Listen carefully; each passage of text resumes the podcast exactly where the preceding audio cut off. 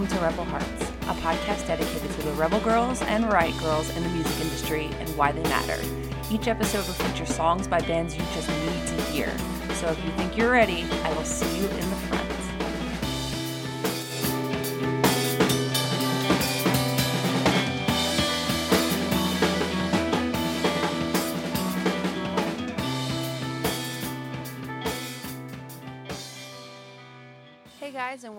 To Rebel Hearts. This is episode 15. I wanted to revisit mental illness in the wake of the loss of Linkin Park frontman and voice of a generation, Chester Bennington. For those of you that may not know, Chester committed suicide by hanging at the age of 41. I have never been a big Linkin Park fan, but this really affected me. It has affected so many people in music and so many people in general. I did not know anything about Chester. I never knew he struggled with mental illness, even though obviously now looking back, all the lyrics and all the song titles kind of point to that. But when I first was introduced to Linkin Park, it was at a very young age. And at the time, I was kind of ignorant and didn't really understand anything other than emo music. You know, I understood that we use the term emo, but I didn't really know what it meant. I didn't understand anything about mental illness or depression or anything like that. So, songs like Numb, all of those big hits, I didn't really register as anything being wrong. So, finding out all of these things that he struggled with really broke me. And I saw this interview the day after his passing, and I want you guys just to listen to it. It's around like a minute and a half, two minutes, but I really want you guys to hear the hurt in his voice while talking about all of these things. And I just want you guys to really pay attention to it. I don't know if anybody out there can relate, but like I have a hard time with life sometimes. Right. Sometimes it's great, but a lot of times for me it's really hard. And um and no matter how I'm feeling, like I always find myself like struggling with certain patterns of behavior. I find myself like stuck in like a, in like the same thing that keeps repeating over and over again and I'm just like how do I end up how am I in this? And it's that moment where you're in it and then you kind of separate yourself from that situation and you look at it and you see it for what it is and you you're able to then do something about it like you've you've now broken out of that Is it? a- Is it a? Uh, are you kind of? Because first, the first couple of lines in the track make me think that you are like overthinking things in your life. Is it like a you're?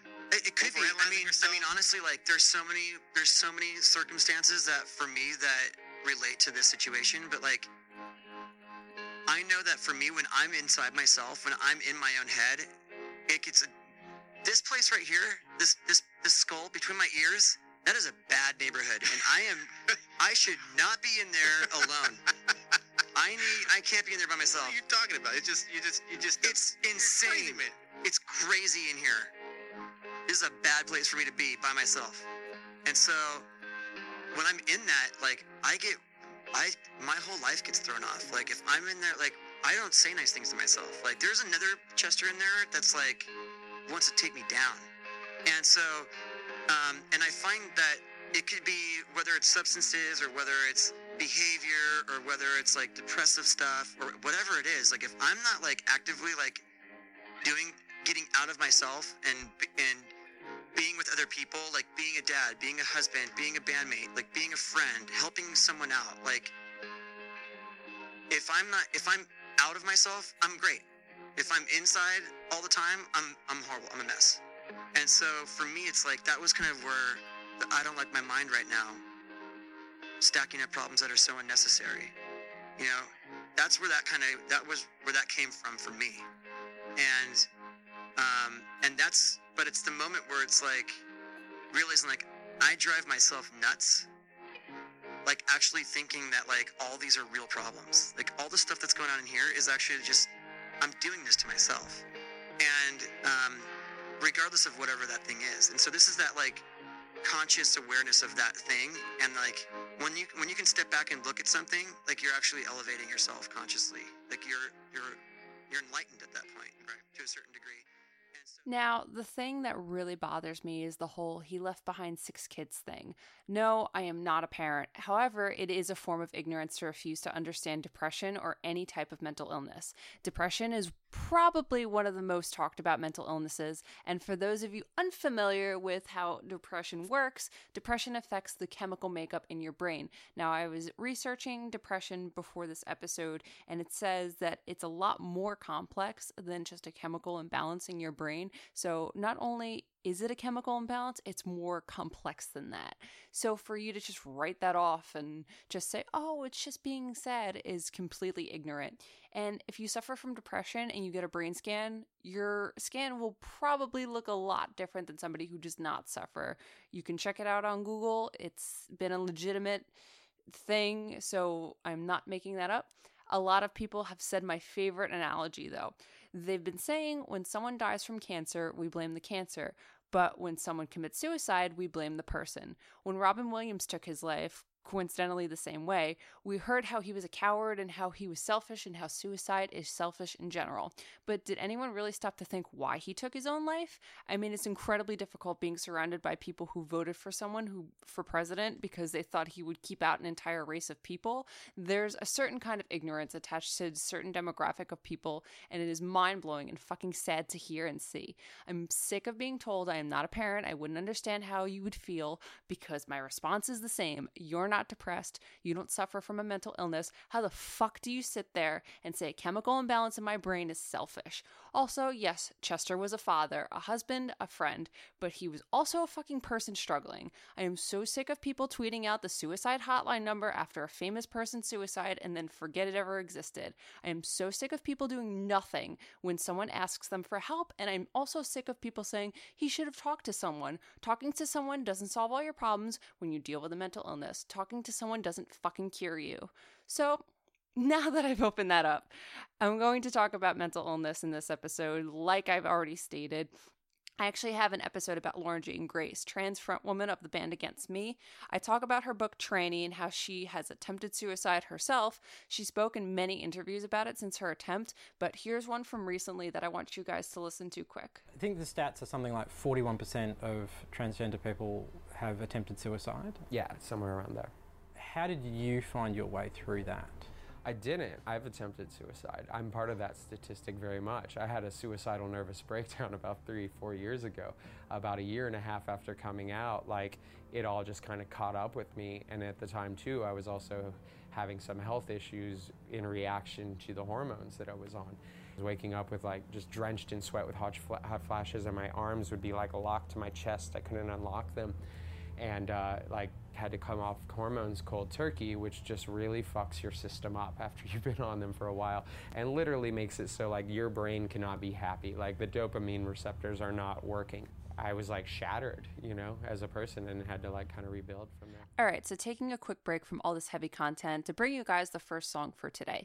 I am so honored to not only know this person, but to be able to call her a friend. Her name is Chanele McGuinness, and she's from Ireland. Chanele has not only been one of the lucky few who've got to sing Misery Business with Paramore, she also is all over the internet with her amazing music, and you can find a lot of her covers on Twitter. She's been doing a lot of Paramore covers and just a lot of covers in general. This song is the title track from her 2015 EP, Already Gone. The song is so sweet and simple. Her voice doesn't have a huge production, but it doesn't need it. It stands strong and sweet on its own. So here is Already Gone.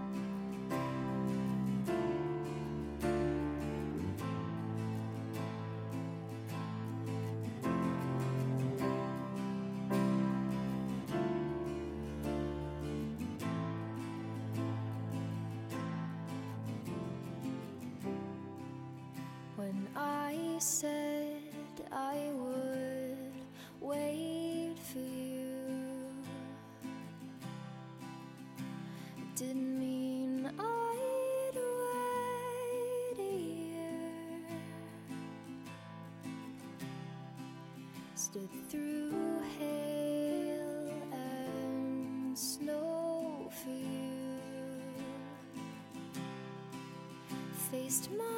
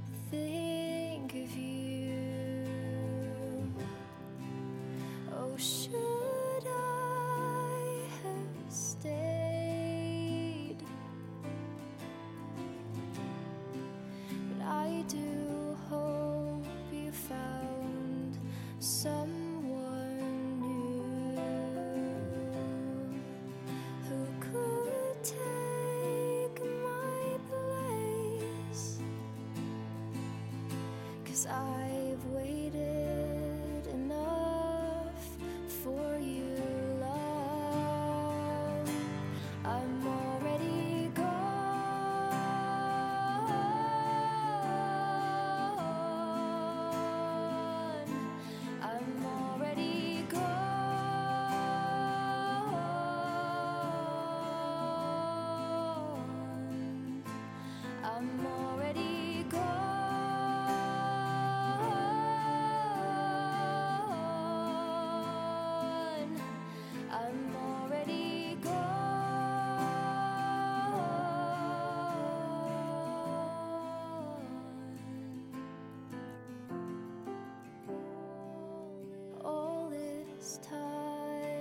still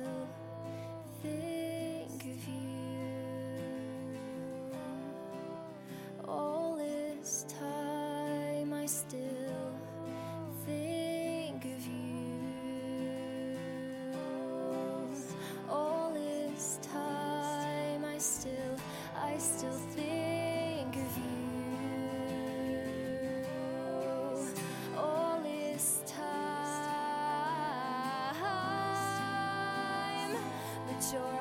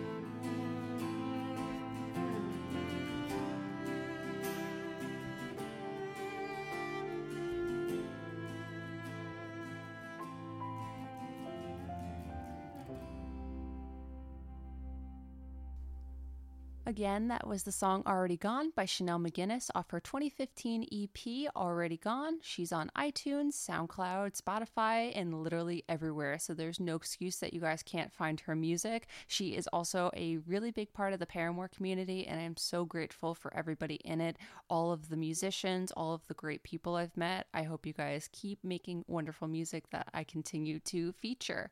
So, getting back to our topic of mental illness, I mentioned in the anxiety episode about Hayley and Lynn opening up about their struggles recently. I wanted to just take a quick moment to play you guys another clip from the NPR interview that Paramore did, where Hayley talks about having hope and dealing with her recent struggles. you know that also includes depression is so prominent in in the lyrics and in this album but faith feels central in this album as well hayley zach talk to me about that what does that mean for you personally You know, I think what we have to remember is that we are just human beings, and um, with that comes a lot of just crap, you know, and that might mean depression for me in the past couple years, and that might mean something for Zach or something for Taylor that's different, but we just all have our mountains and our valleys and you know, sometimes you wake up and you're at the very bottom of the lowest point, and other days you work your ass off to get to the peak of the mountain and you're able to look out and see everything that you've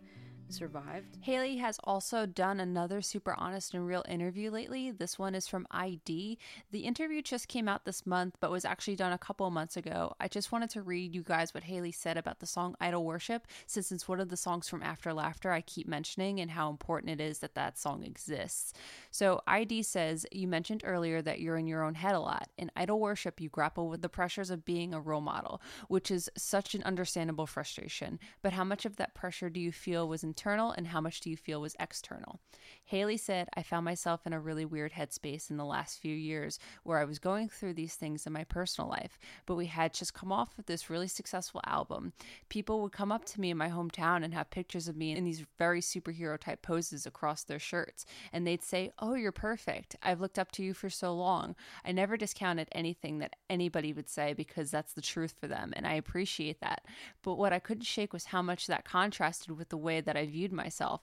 I was crumbling. I was losing friendships. I was going through things with my family, my relationship. I just felt like, wow, this person that I'm standing right in front of has no idea that I'm probably doing worse than they're doing. And they're asking me for advice and they're telling me that I'm perfect. It made me very angry at myself that I wasn't at that level and I never could be. And it made me wonder did I paint myself out to be someone that can handle this? Did I do this to myself? I went home not too long after and I wrote to music that Taylor had given me weeks and weeks before and was able to finally blurt all of this out. She continues to talk about being uncomfortable in certain situations. ID says, I sometimes wonder whether female musicians are held to a higher standard when it comes to being a role model. Hayley's response was, I absolutely agree with that. There's so many even more subtle parts to this conversation that I experience on a daily basis, and sometimes I can't even put my finger on it. I just know it's happening. We were leaving the airport yesterday, and lately we get paparazzi at the airport. Our tour manager was like, Do you want to go straight to the van? And I was like, You know what? I do, because I don't feel comfortable having a massive camera lens in my face. I get major anxiety and I start to shake. But I don't want to go unless Taylor and Zach go with me. If I leave and nobody else goes with me, then I'm the asshole. I'm the one that leaves my bandmates behind. And those little subtle choices, I guess they meant to say, that I feel I have to make that are in anticipation of the fact that I'm a target just by being a female in a band. I try not to paint myself in the victim light because I feel very strong. I've put I've been put in this life and I know I can handle it, but there's just truths that are that are there and whether some people see it or not, that's their thing. But I definitely feel it. I definitely do know what it's like to be held to a standard that's just impossible and attainable. Sorry guys, I tried to adjust the contrast on my computer screen, but I really just think I have to face it and I think I need glasses. I cannot read for shit no matter what. But I'm trying. and speaking of Lynn, PVRIS has done a few more magazine interviews promoting the release of All We Know of Heaven, All We Need of Hell that's now due out August 25th. Pushed back due to a few touch ups in production. I know it'll be worth the wait though. And the band spoke with Kerrang for the cover issue. Lynn was again talking about therapy and the stress of touring. She was talking about hearing noises in the haunted church they recorded in, and then the article goes on to say this On tour, you get swept up in the world where you have your game face on constantly and have your shit together, says Lynn. There's no time to ever really process your emotions. In the past, I checked them off and come back to it later in the day, but it became a snowball of compartmentalizing my emotions and hiding them under the bed. I had to be strong for the people around me and would suppress things so much I became numb. I wouldn't feel anything. I would really become my own worst enemy throughout the past years. She adds, I was incredibly hard on myself. I didn't know how to love myself. That all came full force after we got off tour because I could really process everything going on. Now, Lynn has talked about in the past how much she loves the Linkin Park record Hybrid Theory. What's up, Looks in from PVRIS, and here are some of my top five favorite records. No particular order. Um, number one would be Linkin Park's Hybrid Theory when I was in like the first grade with like a little bowl cut and like camo pants and no fashion sense. I had like my little Walkman and my CD and my headphones and I'd always just jam that record front to back all the time, every day.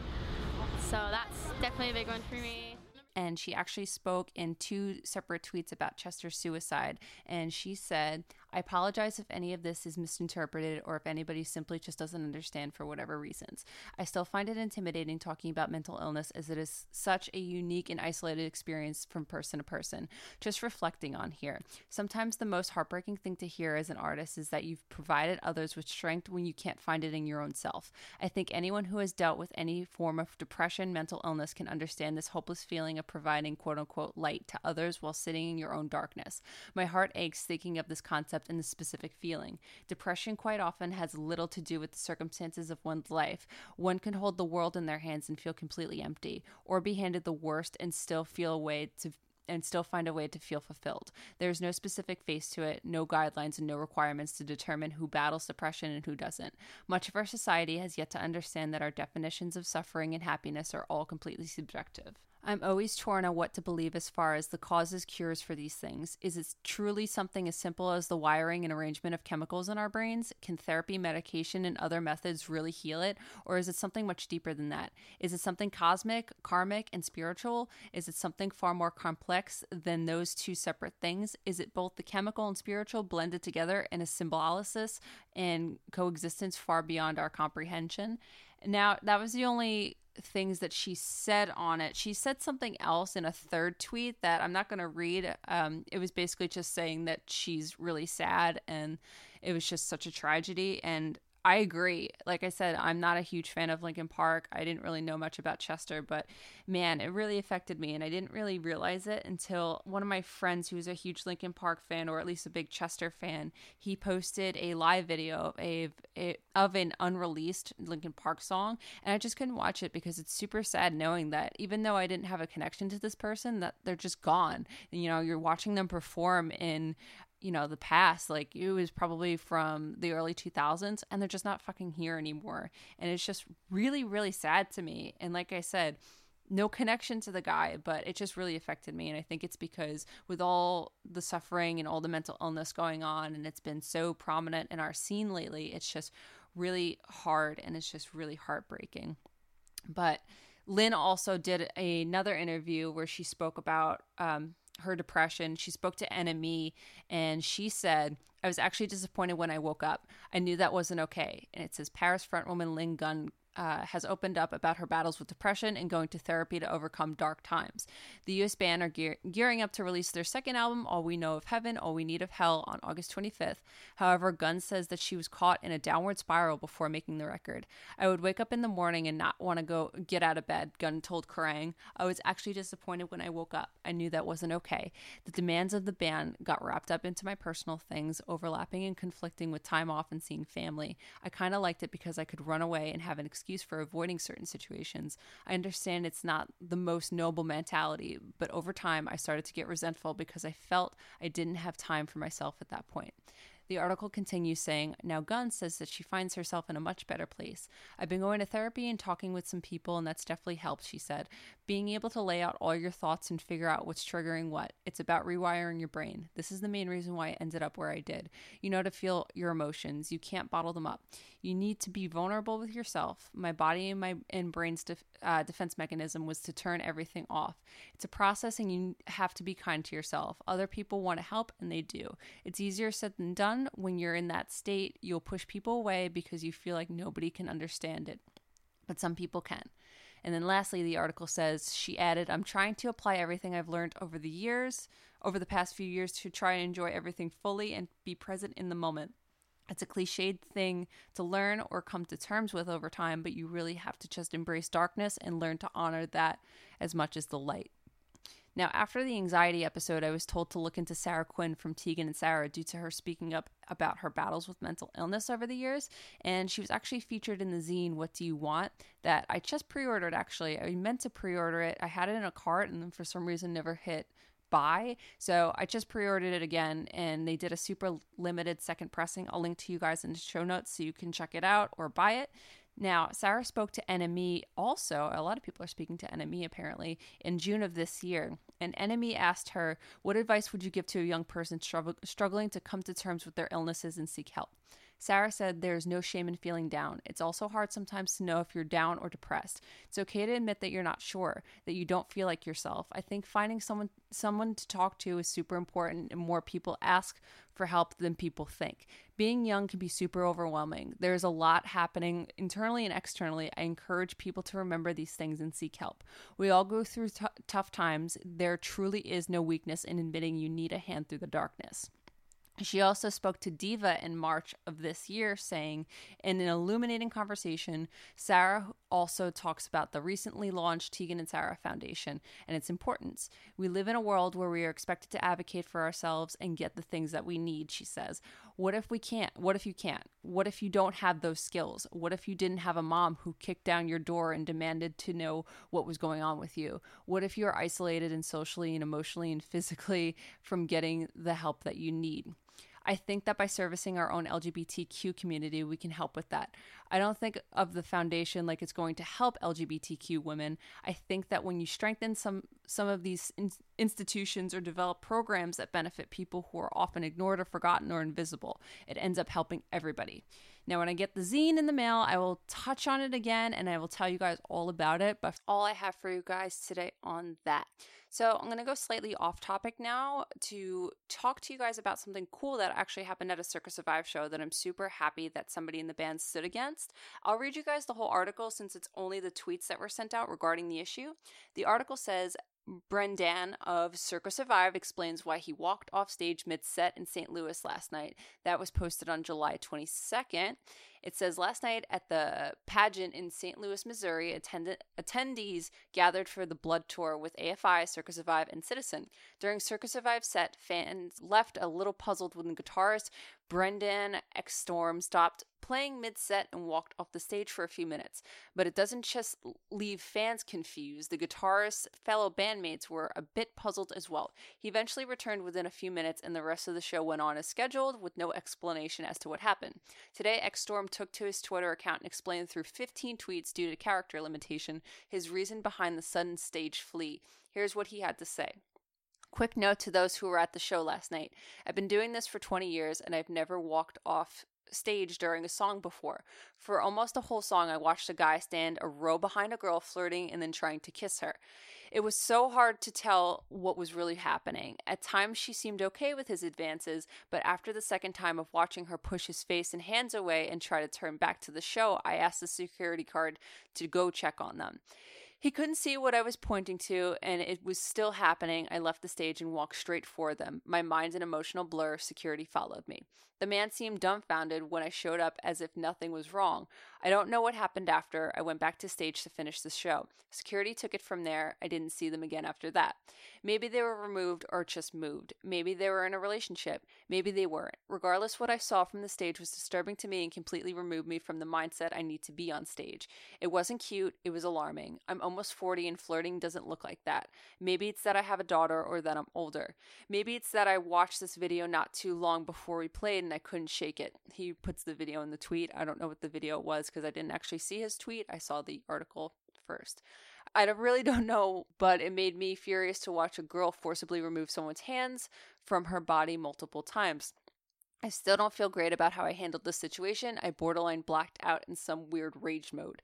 It makes me nervous to think about how I would handle situations like that in the future, especially if I was with somebody I knew or cared about, especially if it was my daughter. I don't really know what to say about it all. I'm sorry to my band for not communicating the situation better and leaving them standing on stage confused, and I'm sorry to fans who were equally confused and saw a bit of an unusual show. Now, lately, more and more bands have been becoming advocates for fans to ensure their safety at shows security can only do so much, see as much, and same goes for the band on stage. So if you are in attendance at any concert show and see these actions, please step forward and report it. We want to say thank you to Brendan for being that woman's voice. I have mentioned in previous episodes about Hayley dealing with a guy uh, who kept telling her to take off her shirt back in the early days of Paramore. Lynn from PVRIS had a very similar situation happen to her that she talked to Fuse about in 2015 when PVRIS started attracting attention and becoming Warped Tour's big heavy hitters. Fuse says, You're a big Hayley Williams fan, and one of my favorite stories of hers happened when Paramore were just starting out. They played a small club in Philly, and this guy started yelling, Take off your shirt. She ignored it before realizing, I'm the one with the microphone. I'm the one with the power to say something. She had kicked him out, and the show went on. Show went on. Has anything like that ever happened to you? Lynn said, Yes, we were playing the Electric Factory in Philly. I'm on stage and it's quiet, right between our songs. This is pretty much the same shit, but a little bit more foul. This guy basically said he wanted to ejaculate all over my face. I was like, Excuse me, sir, please fuck off. There's much better ways that you can get a woman, and that's certainly not the way not that I'd be interested in it anyway. And everyone was like, boo to that dude and cheered for me. I didn't get him kicked out, but I was like, you're disgusting. Have some manners. That's not how you talk to anyone. It's on YouTube somewhere. And then she laughs. It's not actually on YouTube somewhere because I checked because I wanted to play it for you guys. So if anybody actually has that YouTube video, please link it to me because I want to see it and I want to play it in an episode. Now, on a lighter note than all these situations, I want to talk to you guys about something else.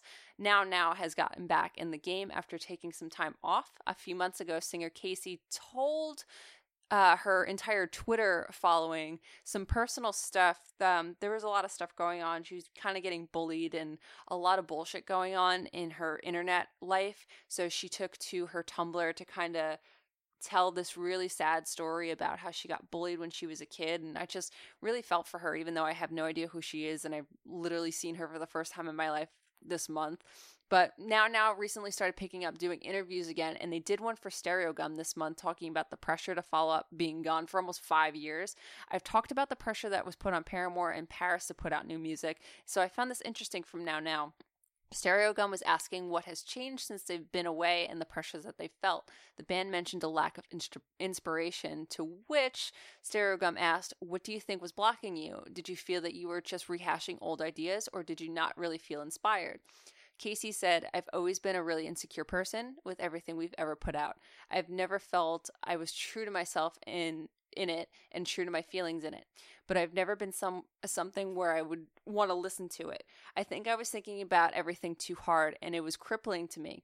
I've always been scared to say exactly what I've been thinking or feeling and it was eventually and it eventually got to the point where I wasn't scared to do that anymore.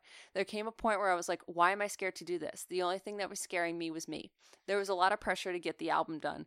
That alone, I felt very compressed. I don't want to feel the stress of everyone being like, it's been five years, where's the album? I didn't want to feel the stress. So I very much shut off my emotions to that stress, which allowed me to feel no emotion whatsoever about anything. And I think it hit a point where I couldn't do that anymore. And I've been a lot happier since.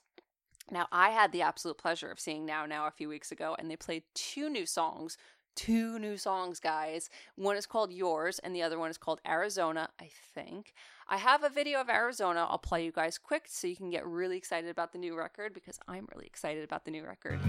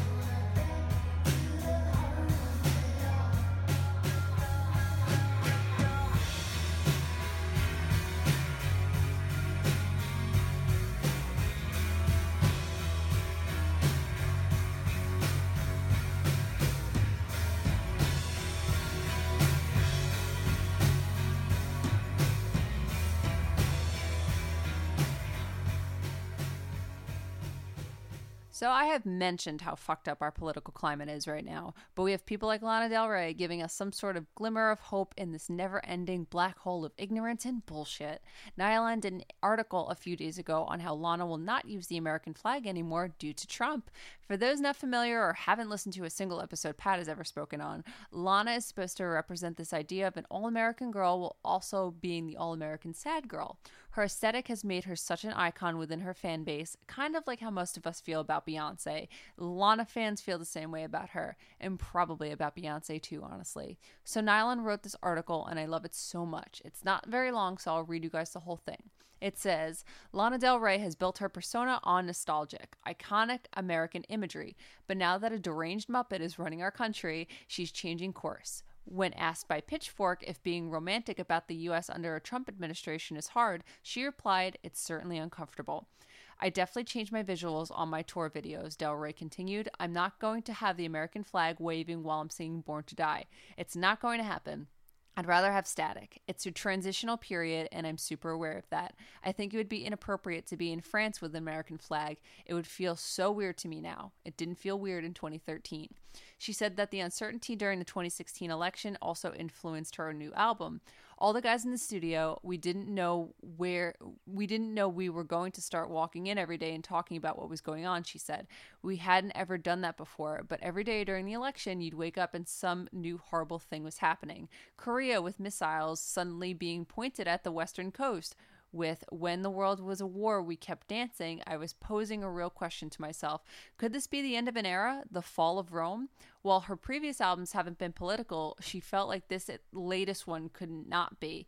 It's more appropriate now than under the Obama administration, where at least everyone I knew felt safe. It was a good time. We were on the up and up, she explained. Women started to feel less safe under this administration instantly. What if they take away Planned Parenthood? What if we can't get birth control? Now, when people ask me those questions, I feel a little differently. When you have a leader at the top of the pyramid who is casually being loud and funny about these things, I've brought up character defects in people who already have the pro- propensity to be violent towards women. Another interesting thing about saying this is that a lot of people apparently were upset at her for saying feminism doesn't interest her and she would rather talk about space. Meanwhile, here she is fighting the good fight for women. For more on that entire conversation, you guys should check out episode six, where Pat and I talk about all of our feelings on that and how we feel towards the way people think feminism should be in this generation. Now, for anybody interested, it's from her 2014 interview for The Fader, and her exact quote is For me, the issue of feminism is just not an interesting concept, she says. I'm more interested in, you know, SpaceX and Tesla, what's going to happen with our intergalactic po- possibilities. Whenever people bring up feminism, I'm like, God, I'm just really not that interested. Personally, I respect the fuck out of Lana Del Rey, and I think she still fights the good fight for women, regardless what she wants to call herself. Lana has a new record out, and you guys should check it out, and lots of cool stuff to come from other artists this summer. I hope you guys got something out of today's episode, and I really hope it opened up the conversation about mental illness again. If you guys have more suggestions on other artists to cover or those who are, are struggling, please email me at rebelheartspodcast at gmail.com. Now, to finish off the episode, I have a really cool band I'm so excited about. They're from British Columbia and they are called Carousel Scene. The band sounds like a mix of Tegan and Sara and Now Now, and it is so dreamy and perfect. The song is called IWD from this year, and I believe the band just has these standalone tracks on their Bandcamp. Check all those out because they're all perfect. And before I play the song, remember you guys can find me on Facebook.com slash Rebel Hearts Podcast, Twitter is Rebel Hearts Girl, and Instagram is Sam is Socks. Don't forget, I am on every podcast app now, including iHeartRadio and Google Play. I will see you guys at the front. Here's Carousel Scene.